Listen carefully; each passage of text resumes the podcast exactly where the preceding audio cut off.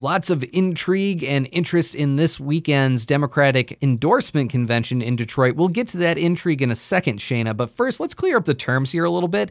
Uh, this is not an official nominating convention, this is an endorsement convention. What exactly does that mean for all the folks out there who might not be intimately familiar with how process works for the Democratic Party in Michigan.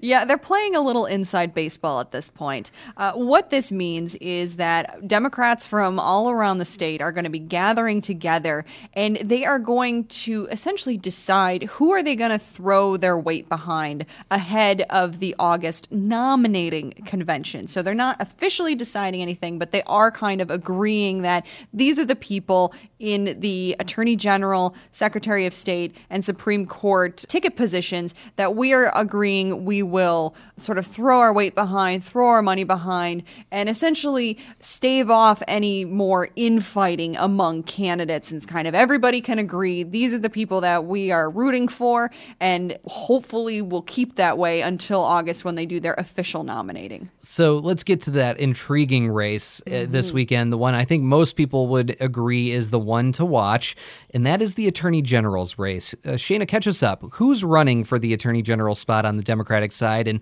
what do they sort of represent within the party? Well, the main battle is going to be between Detroit attorney Dana Nessel, who a lot of people will remember was the attorney for the Michigan case that went to the Supreme Court to legalize same sex marriage. Uh, she has been an LGBTQ advocate for many years and is seen as very much a progressive individual. And then we have U.S. former U.S. Attorney Pat Miles from Grand Rapids, and he's really shown himself to be looking at this position as the state's top cop. So we, we see him as being more of that that middle of the road, uh, sort of traditional Democrat. So what's going on here is you have Nessel, who is seen as a very progressive individual. You have Pat Miles, who is seen as more of, you know, getting those traditional endorsements of the labor union and sort of an old school Democrat.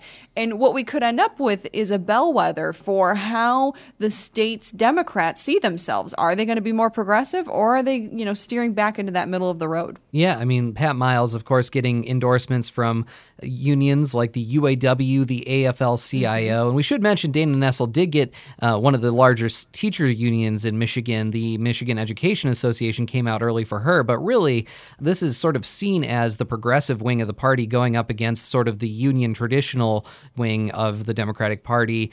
And think of where we've been in recent years. I mean, we, be, mm-hmm. we became a right to work state in 2012. We just went through the 2016 elections, which called into question how able unions were to deliver votes for Democrats, and the UAW itself has this cloud of scandal hanging over it right now. It's going to be very interesting to see if this actually is that bellwether. One indication, too, is we've actually seen Pat Miles himself, sometimes blatantly, kind of move to the left or at least try to look a little bit more progressive as this campaign has gone on. I wonder if that's sort of an indication where he thinks voters' heads are at right now. Absolutely. And two, depending on how things work out, Democrats could be setting themselves up for an all female ticket, which mm-hmm. in and of itself would be very interesting to see. Yes, absolutely. And Shayna, you will be there this weekend. Uh, mm-hmm. You know, mm-hmm. keep us up to date.